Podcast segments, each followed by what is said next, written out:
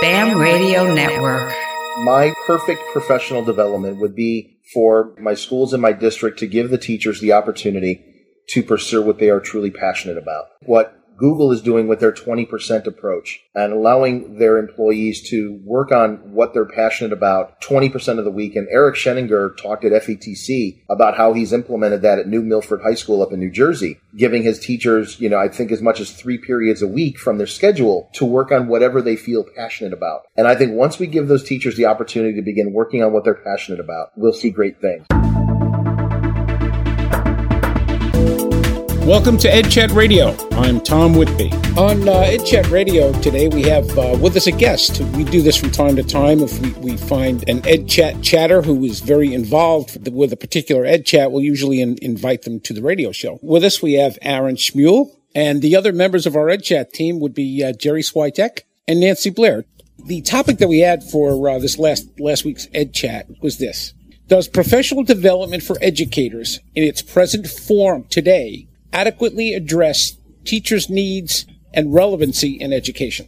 Aaryn, you're the newest guy on the panel and you are our guest, so I'm just going to ask you for your general response to the Ed Chat this week. One of the things that became very clear looking at the chat was that people want um, professional development that is that is relevant, um, that's timely, and that they have some choice about as far as what they're learning, so they can go and make it happen in their classroom or in their school right away and it became pretty clear throughout the chat that that wasn't really what they felt like they were getting most of the time. It was uh, interesting to see that you know ed camps and unconferences um, and those kinds of uh, professional learning experiences where uh, teachers and administrators got to have some control over what happened um, really seemed to be the things that people gravitated towards, and that's what struck me kind of most deeply as, as throughout the chat. When it comes to a teacher's choice in professional development, I'm kind of torn. I kind of think that, that as professionals, we should have a choice about the things that we want to learn about. But then I, I, I think not every teacher knows what it is that they don't know. So they can't make a choice to do something if they don't even know that thing exists. And, and the, the other thing that complicates that even further is that, that too many educators, and, and it's not just true of educators, it's true of everybody, they don't like to leave their comfort zones. They're very comfortable doing what they want to do. So for somebody to step out of that comfort zone to explore something else is not an easy task. So then I come back again to professional development. Should it always be the choice of the educator or should there be forms of professional development that they don't have a choice about that is decided for them? My thought on that is, you know, there's always going to be the need for the school based, you know, what we typically refer to as, you know, the regular PD. I think what we really need to start moving toward, and I think what educators need to start moving toward is their self directed professional development using tools like Twitter and using tools like, you know, the EduPLN to make connections with other educators and learn from other educators and, and sort of direct their learning that way when the schools just simply maybe don't have the time or the resources to be able to provide that type of professional development. I think it at some point becomes our responsibility to begin uh, creating and, and producing our own professional development uh, in that manner. Uh, Nancy, what do you think? yeah, that? I agree completely. It goes back to my personal watchword, which is balance.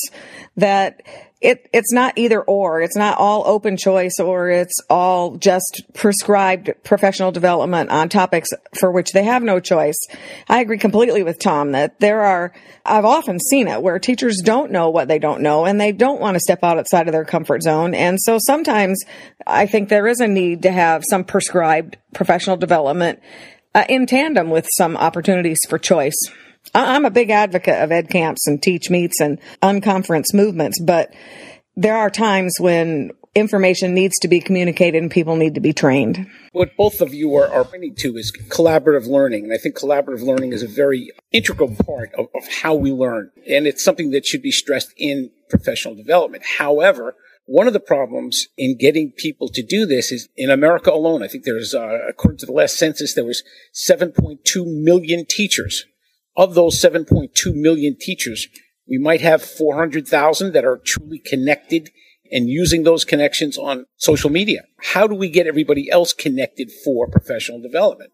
You know, should this, should this connected educator idea be part of professional development moving forward? And for that, I'm going to go to Aaryn, the new guy. I can tell you that I think that it needs to be a part of uh, what educators are expected to do as they move forward as a part of their development as an educator because it's where students need to be. And so I think the educators need to be aware and connected themselves so they can share those experiences and, and that type of learning because the type of learning that you get as a connected educator is very different than what we do in most of our schools. And a lot of the, the transitions you see after doing some connected learning is teachers changing their practice in classrooms so that their classroom experience looks more like their own learning experience that they got through being a connected educator. So I think it's something that needs to be pushed. Um, I think it's something that people need to be exposed to. And I think it needs to start in the way that it's optional to begin with to get people comfortable so you have those early adopters grab on. And I think it's important for school leaders to say, you know, this is an important part of what we see as professional educators. It's a part of what you need to be in defining it that way. So that's where that, that idea of balance or choice comes into play, where uh, you can maybe choose the pace at which you start using connected education tools, but you can't make the choice not to use them. Um, in the same way, professional learning and development needs to be focused on what we know to be effective practices, not just because you like the practice, but it's got to be something that's going to help kids learn. And we have plenty of research now that says these are our practices that help kids learn. I think it needs to be the combination of both of those. And Aaryn, I, I, think you mentioned really the, the root of what I think is the biggest problem with connected educators and professional development the way it is now is that we have so very few of you. We have so very few connected leaders. And unless our leaders, unless our administrators are willing to step out of that comfort zone, begin investigating some of these other opportunities they have to be connected and model that behavior. I think the change is going to be very, very slow and certainly very far in between. So my question to you, Aaryn, would be as a connected educator, how do we teachers help our administrators become more connected? A lot of it comes to, down to being willing to expose your administrators to the learning that you're getting from your PLN and being able to say, you know, look, I got this off of the Twitter chat that I was on last night, and this is how I'm going to put it in practice in my class, and this is how I was exposed to it. And then I think also one of the things that I've noticed is I've tried to push things like Twitter in Google Plus and whatnot in, in our district with our leaders is the same way that we know that there's that barrier for all professional learning when it comes to technology there's a barrier of, you know, am I using an appliance like TweetDeck or something like that to access it? How am I accessing the learning? And once they get comfortable with the technology, then the learning is there and it makes sense. So I think for a lot of our administrators, it's really important to sit down and walk them through it. You know, one of the things that we're thinking about putting in place or that we're going to put in place in our district is we're going to do um, a collaborative planning chat for all of our fourth grade teachers with our administrators sitting in during the school day um, so that we can have people on site who can manage the chat. People can watch it. They don't have to be a part of it per se. Just to expose them and say, look, it's not that difficult to do, but look at this wealth of information and these connections that you make. And then the other piece I'll say that, that is helping in the state of Georgia right now is in our new evaluation system. Um, in order to be marked as an exemplary educator, whether it's on the leader evaluation or on the teacher evaluation, um, one of the hallmarks of being exemplary um, is being, in essence, connected, going out and sharing information, sharing your knowledge, uh, sharing your expertise is defined inside of that rubric for how you become considered exemplary in your field.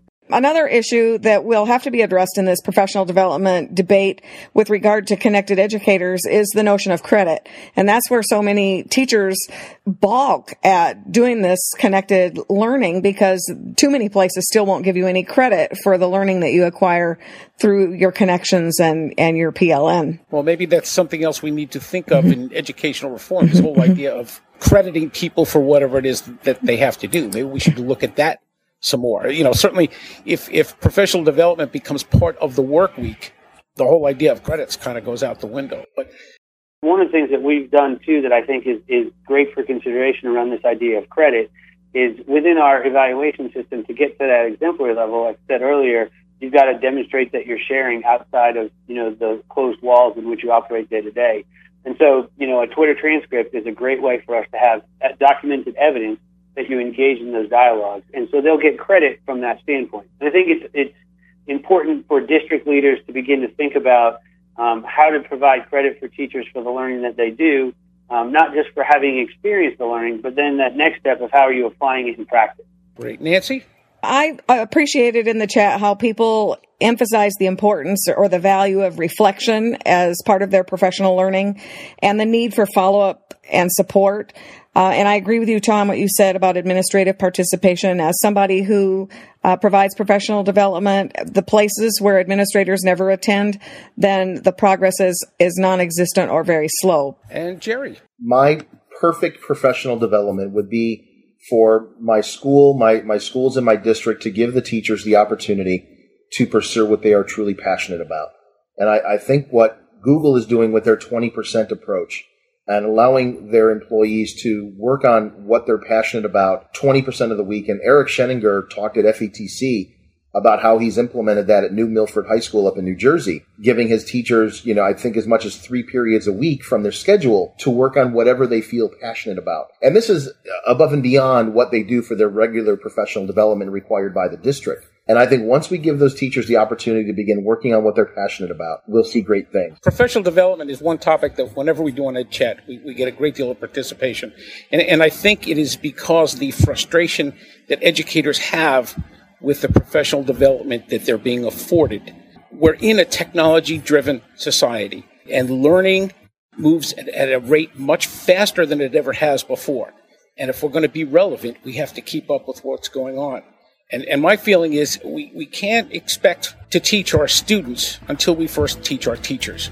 And it's a very important thing to keep them relevant and keep them up to date with what's going on and what they need to know as, as relevant educators. So, with that, I look forward to meeting with you guys again sometime in the near future because we've got an Ed Chat coming up again Tuesday. Thank you very much, one and all. You've been listening to Ed Chat Radio. I'm Tom Whitby. This program is produced by Accretive Media for the BAM Radio Network. Thanks for listening.